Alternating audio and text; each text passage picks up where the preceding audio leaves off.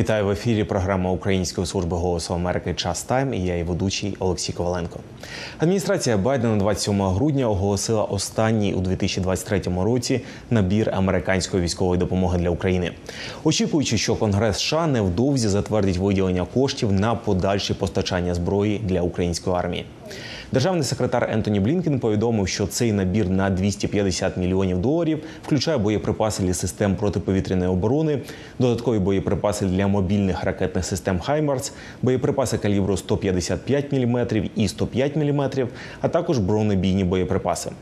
Блінкен також закликав Конгрес швидко розглядати питання подальшої допомоги Україні, щоб просувати національні інтереси США у гаузі безпеки, тим самим допомагаючи Україні захищатись і забезпечувати її майбутнє.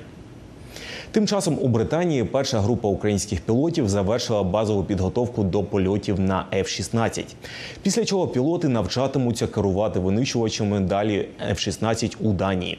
Очікується, що після завершення тренувальних місій Україна отримає ці літаки від західних партнерів. Нідерланди заявляли, що готуються передати Україні вже перші 18 обіцяних винищувачів F-16. А більше про програму підготовки українських пілотів та про терміни, коли Україна може отримати все ж таки перші літаки F-16, поговоримо з нашим європейським кореспондентом, який приєднується з Лондона, Богданом Цюпаном. Вітаю, Богдане. Вітання. Богдане, що станом на зараз відомо про перші партії винищувачів F-16 для України? І що з цього чутки, і що все ж таки перевірена інформація? Чи є підстави говорити, що ці літаки вже можуть бути в Україні? Ну власне е, інформацію можна розділити на дві дуже чіткі частини. З одного боку, е, чутки, навіть чутки, які з'являються у такій відомій відомій пресі, відомому виданні як Newsweek, де було опубліковано невелику фактично замітку про те, що літаки F-16 вже можливо є в Україні, але е, читачі мають звертати увагу на те, що джерело там не назване. І навіть те не назване американське джерело у у тому повідомленні в журналі власне каже, що ймовірно чи можливо літаки можуть бути в Україні. Тобто йдеться про абсолютно непідтверджену і фактично неперевірену інформацію, яку, наприклад, речник військово-повітряних сил України був змушений спростовувати. Але насправді є підстави, які підігрівають, так би мовити, зацікавлену аудиторію темою постачання літаків винищувачів F-16 Україні. І це офіційні заяви які з'явилися минулого тижня від представників уряду Нідерландів. Ми е, давно багато говорили про те, що Нідерланди фактично е, очолюють європейську так мовити е, коаліцію постачання Україні F-16. і там прем'єр-міністр Марк Рюте і міністерка оборони Кайса Оленгрен заявили минулого тижня, що Схвалене офіційне рішення почати підготовку про передання першої партії цих літаків, цих винищувачів Україні. Отже, ми маємо з одного боку чутки, з іншого боку, дуже чіткі ознаки того, що відбуваються конкретні кроки для передачі Україні фактично першої партії цих літаків. Богдана, от ти згадав Нідерланди. Чи йдеться все ж таки про якісь конкретні часові рамки? Чи можуть нещодавні вибори у тих самих Нідерландах підштовхувати чинний уряд передати винищувачі Україні швидше, допоки ще не була сформована коаліція? Ну, можливо, внутрішньополітичні розклади в Нідерландах, де відбуваються дуже складні і напевне вони будуть тривалі коаліційні переговори. Марк Рюте фактично виконує обов'язки виконувача.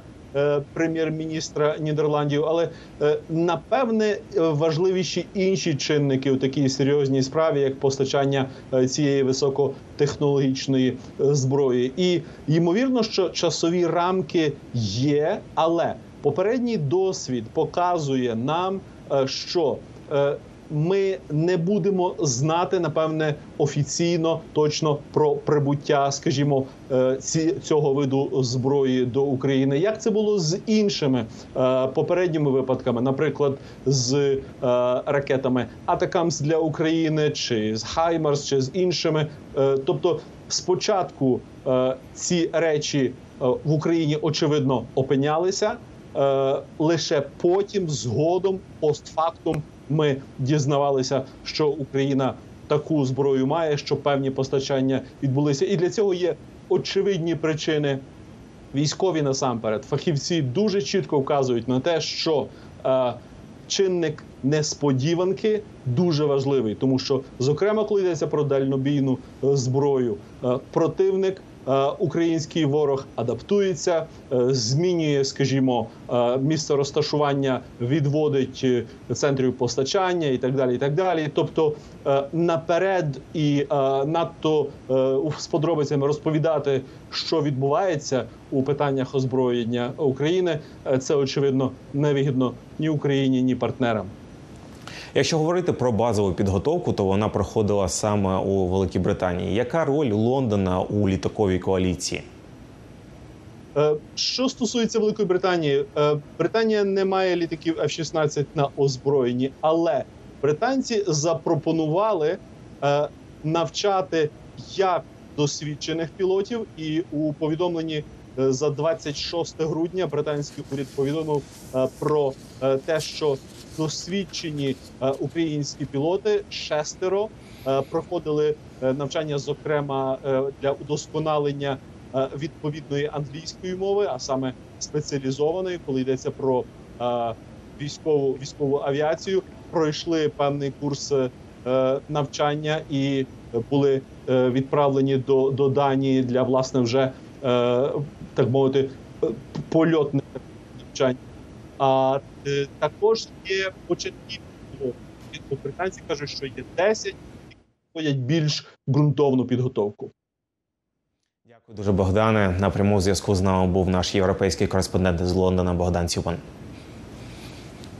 А ми ж будемо продовжувати. Україні не обійтись без додаткової мобілізації. Так вважає український військовий експерт та старший аналітик Українського благодійного фонду Повернись живим Микола Білісков. За його словами, з мобілізацією пов'язана здатність чинити організований спротив. А якщо Україна не буде готова далі продовжувати воювати, скептикам на заході буде набагато легше просувати ідею про припинення допомоги. Про це також про виклики наступного року з Миколою Білісковим поговорила кореспондентка Голосу Америки Наталія Чурікова. Сектор безпеки і оборони зустрів війну. Його кількість була десь ну 350 тисяч, можливо, 400. Е, Сектор оборони був збільшений е, в 2-2,5 рази. Тобто мобілізація відбувалася так чи інакше. Інша справа, що е, резерв тих, хто готовий доєднуватися до сил оборони, він вичерпався. І в цьому ми не є унікальними. Така ситуація була в Першу світову війну, коли війна починалася теж із масового такого ентузіазму, готовності добровільно доєднуватися до е, відповідно збройних сил. А потім в умовах того, що е, зброя дуже смертоносна, поле битви дуже смертоносне, така готовність зменшувалась. Тобто, ми в цьому не є унікальними. Такі дилеми вже стояли, і іншого варіанту, як мобілізувати, немає. Е, Тобто, звичайно, продовження війни, е, здатності е, чинити організований спротив, реалізовувати ту воєнну стратегію, яку ми бачимо зараз, він пов'язаний з мобілізацією. Інша справа, що це вже рішення не знаходить такої універсальної підтримки, тобто є сегмент населення, в якого це не викликає позитивних емоцій, і зрозуміло, що в умовах цього скепсису швидко ухвалювати рішення, які не викликають такої такого повного тотального схвалення, дуже і дуже важко. І як наслідок, ми бачимо різні дискусії е, всередині українського суспільства між е, різними суб'єктами, скажімо так, е, прийняття рішень. Тому то це ті, ті реалії, в яких ми існуємо, але без додаткової мобілізації Україні буде важко. Воєнне керівництво чітко дало зрозуміти, що і утримувати ту лінію фронту, яка є, і здійснювати ротацію тих, хто воює. Вони теж заслуговують на ротацію. Буде дуже і дуже важко. Тому е, ми бачимо таку важку ситуацію. Я сподіваюся, що е, якби е, в кінці кінців ця дискусія буде рухатись в тому напрямку, що е, якби Альтернативи мобілізації немає, тому що е, якби якщо її не буде, точно краще не стане, а стан може стати гірше відповідно. Але при цьому так треба покращувати сам процес мобілізації, підготовки. Ну і, і щоб не було таких різних оцінок полярних в суспільстві, так мабуть, треба зменшувати ті лазівки, які дехто використовує для уникнення фактично мобілізації. От тому маємо саме таку дискусію. Що Україна не буде готова далі продовжувати воювати, зрозуміло, що скептикам на заході буде набагато легше просувати ідею, е, а для чого ми повинні виділяти додаткові суми допомоги, якщо українці в принципі вже не хочуть воювати. Вже другий новий рік на фронтових позиціях зустрічають протитанкісти з 80-ї окремої десантно-штурмової бригади імені Карая Данила. Їхнє головне завдання знищення бронетехніки противника з протитанкових ракетних систем. Про те, що допомагає витримувати важкі військові будні, вже 20-й місяць поспіль військовим цієї бригади поговорили Анна Костюченка та Павел Суходольський.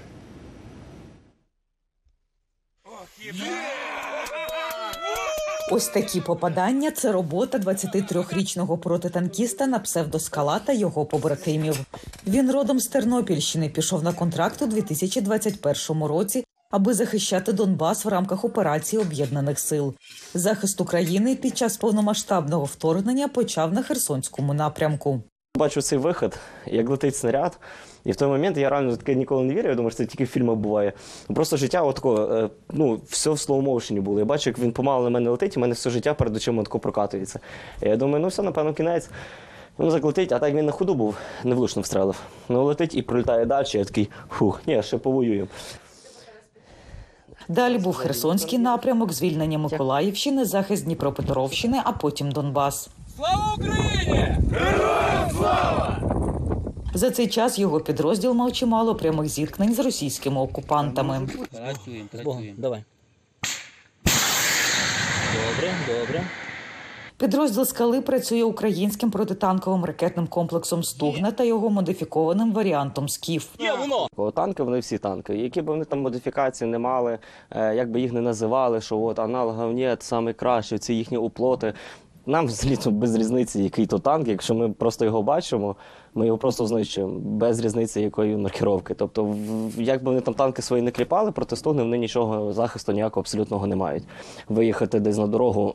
На напрямок, де стоять протитанкісти, особливо наші, не? то вони розуміють, що для них це смерть. У них виходу немає. Земляк скали, 24-річний тернопільчанин за позивним Сапсан, теж почав військову кар'єру як контрактник у 2019 році. На Донбасі він же другу зиму і навіть власний день народження провів на бойових позиціях. Е, Це якраз Кліщівка, якраз початок, скажімо, вже як в неї заходили перші вулиці. 15 липня в мене день народження, ми на виїзді. Якраз нова позиція. І на, за ту зміну, здається, три по трьох цілях спрацювали. Дві з них, здається, були танки. Нас не було. У нас 80-та бригада сформована не лише з контрактників. 39-річний мешканець міста Дніпро на позивний фішик до повномасштабного вторгнення росіян професійно займався дизайном по дереву. Також чоловік професійно співає під творчим псевдонімом Містер Джізес. Тепер же часом під гітару співає для побратимів. Майже півроку з початку повномасштабного вторгнення росіян фішик оббивав пороги військоматів, аби записатись добровольцем. кажуть, там я не хочу йти помирати, та? Е, ось. Я не вмію воювати. Можна навчитися. Аби хотів вчитися, можна навчитися всьому. Ось. Швидко можна навчитися. А швидко і треба вчитися, бо часу немає. Ваші коментарі. Сам фішик опанував ПТРК Стугна менш ніж за тиждень. Влітку 2022-го він пройшов перше бойове хрещення на Харківщині. Там було два танки. Ось. Е, і вони контролювали 180 градусів просто простір, е, накриваючи дві посадки, не даючи просто нам, е, нашим хлопцям йти вперед. Ось. Е, Плюс їх артилерія, плюс е, їх піхота, плюс їх безпілотні засоби. Там, як то кажуть, там було пекло.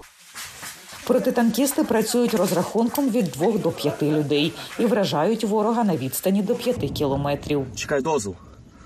Чекай дозвіл, чекай. Давай, давай, трошки нижче візьми. Трошки нижче.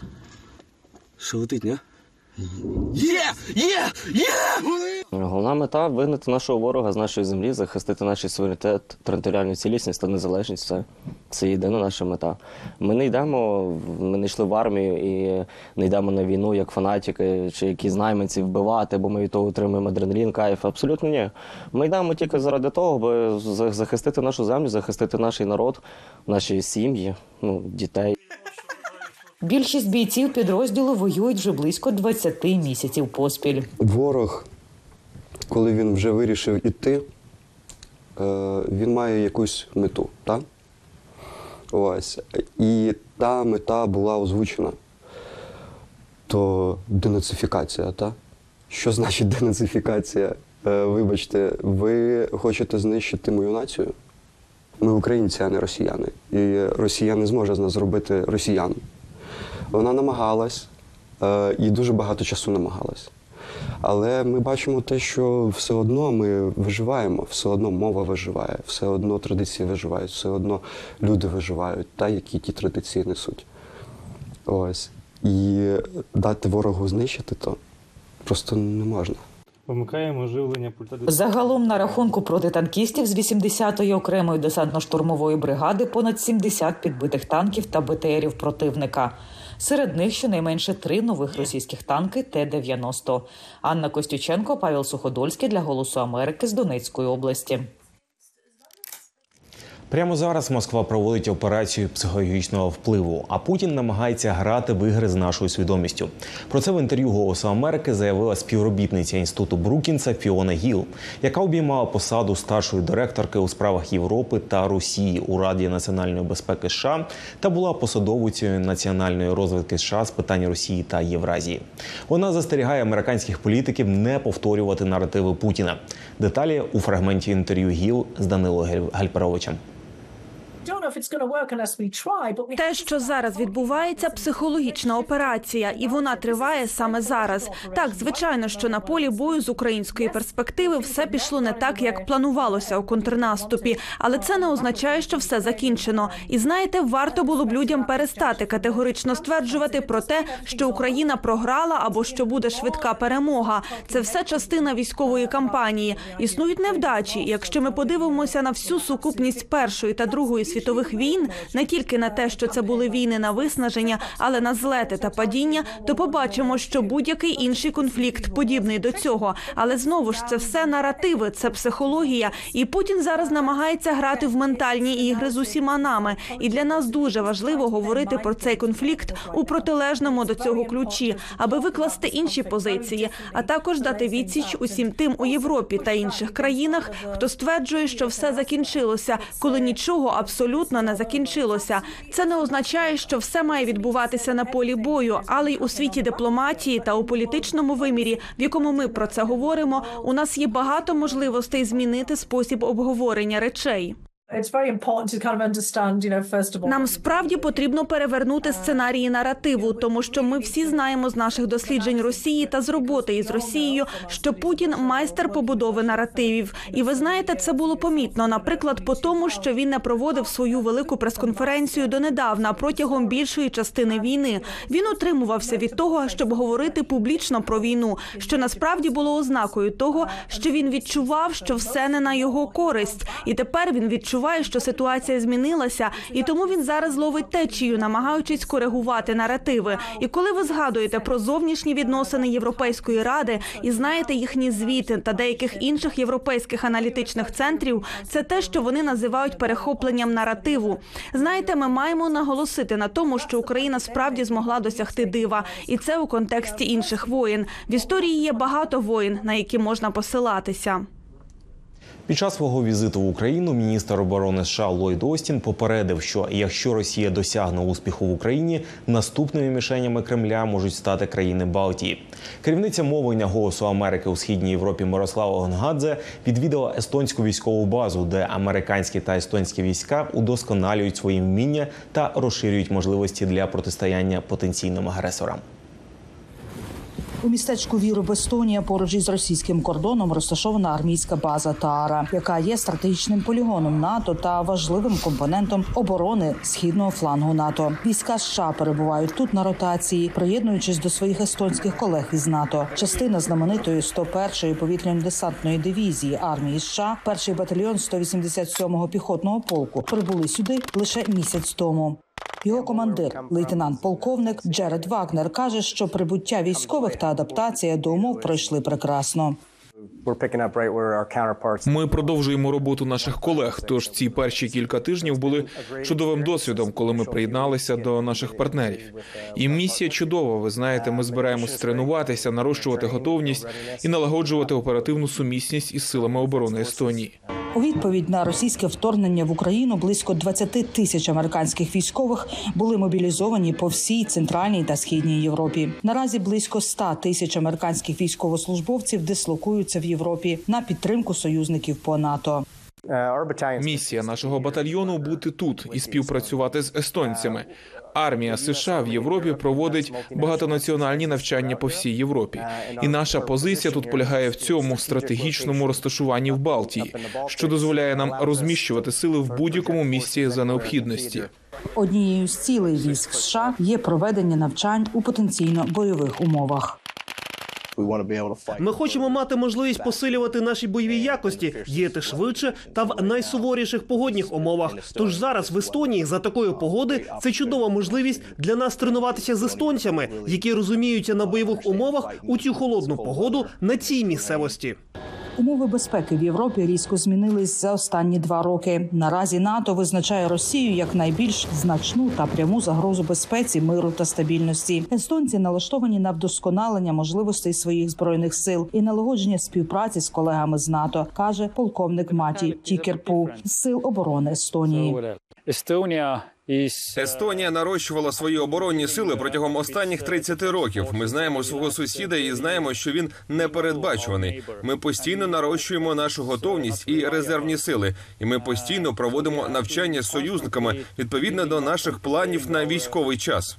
Він каже, що за їхньою оцінкою Росія готується до більшого конфлікту. Якщо в Росії не відбудеться політичних змін, це лише питання часу, коли союзники по НАТО зіткнуться з супротивником, каже Тікерпу.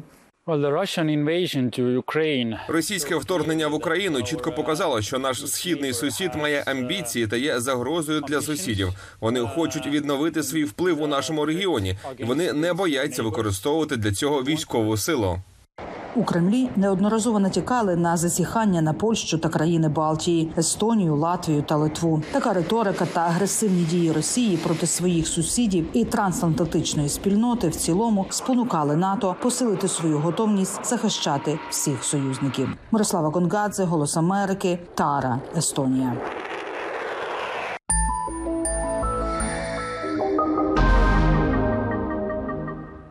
Хмельничанка Алла Учик народна майстриня України. Її вироби з японського бісеру здобули сотні перемог на різних конкурсах. З початку повномасштабної війни Алла Учик продала понад 200 прикрас. Усі кошти спрямувала на українське військо. Крім того, Учик займається волонтерством, плете сітки, кікімори і закуповує необхідну техніку на фронт. Її історія в сюжеті Тетяни Кукуріки та Сергія Рубчинського. Дуже треба бути уважним коли ти бачиш, яка в тебе краса вимальовується, і ти сидиш там дві години ночі, три години ночі, а ти дивишся і думаєш, ну ще один рядочок, а от вже закінчується квіточка. Закуповувала. Алла Учик, народна майстриня України. Її прикраси здобули понад 200 нагород на всеукраїнських та міжнародних конкурсах. Коли розпочалася повномасштабна війна, за бісер майстриня не бралася. Місяця два я в мене руки не доходили до плетіння.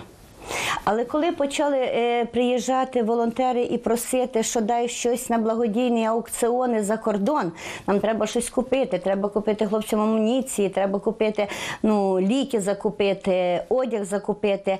І я побачила, що вони дуже ну, почали як попитом е, користуватися.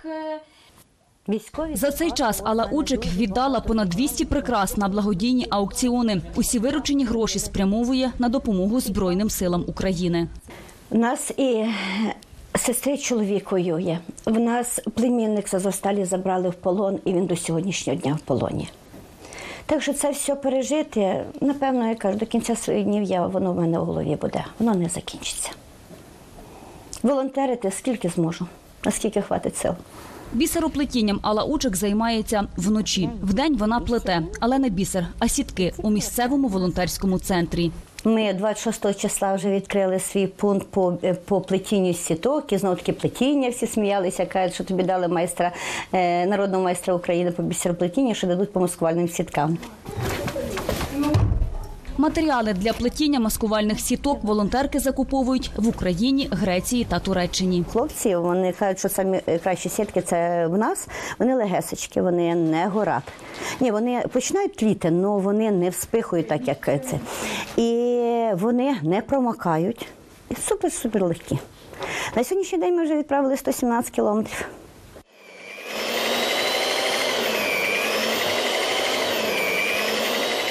Громадська організація Сильна жінка, яку Алла Учик заснувала навесні минулого року, сьогодні має п'ять філій у Хмельницькому та області. Поміж понад сотні волонтерів, яких об'єднала навколо себе Алла, вчителі та діти.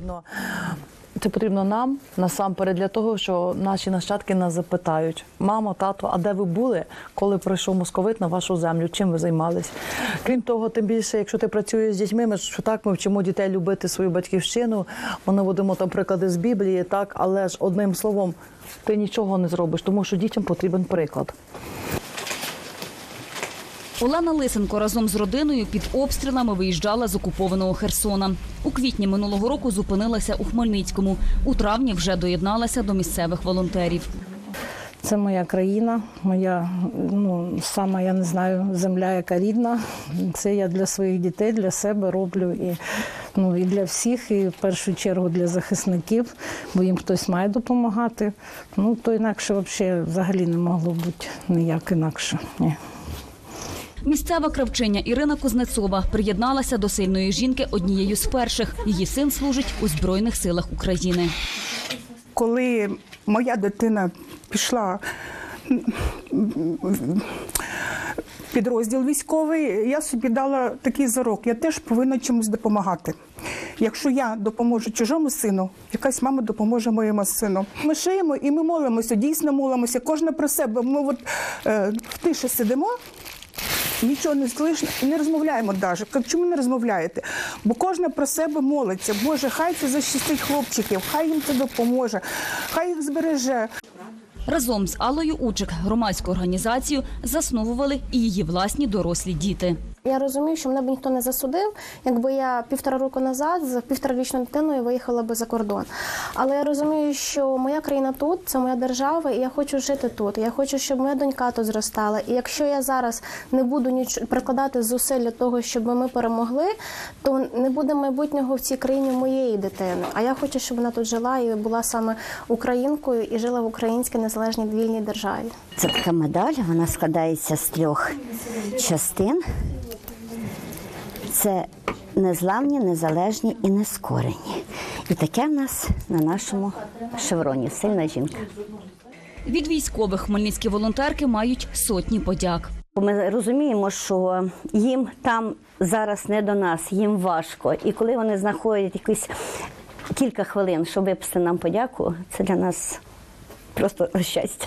Окрім плетіння сіток, волонтерки готують смаколики, роблять окопні свічки та грілки. На зароблені та зібрані гроші купують і передають на фронт дрони, тепловізори. Разом з іншими волонтерами організовують за кордону автівки для потреб військових.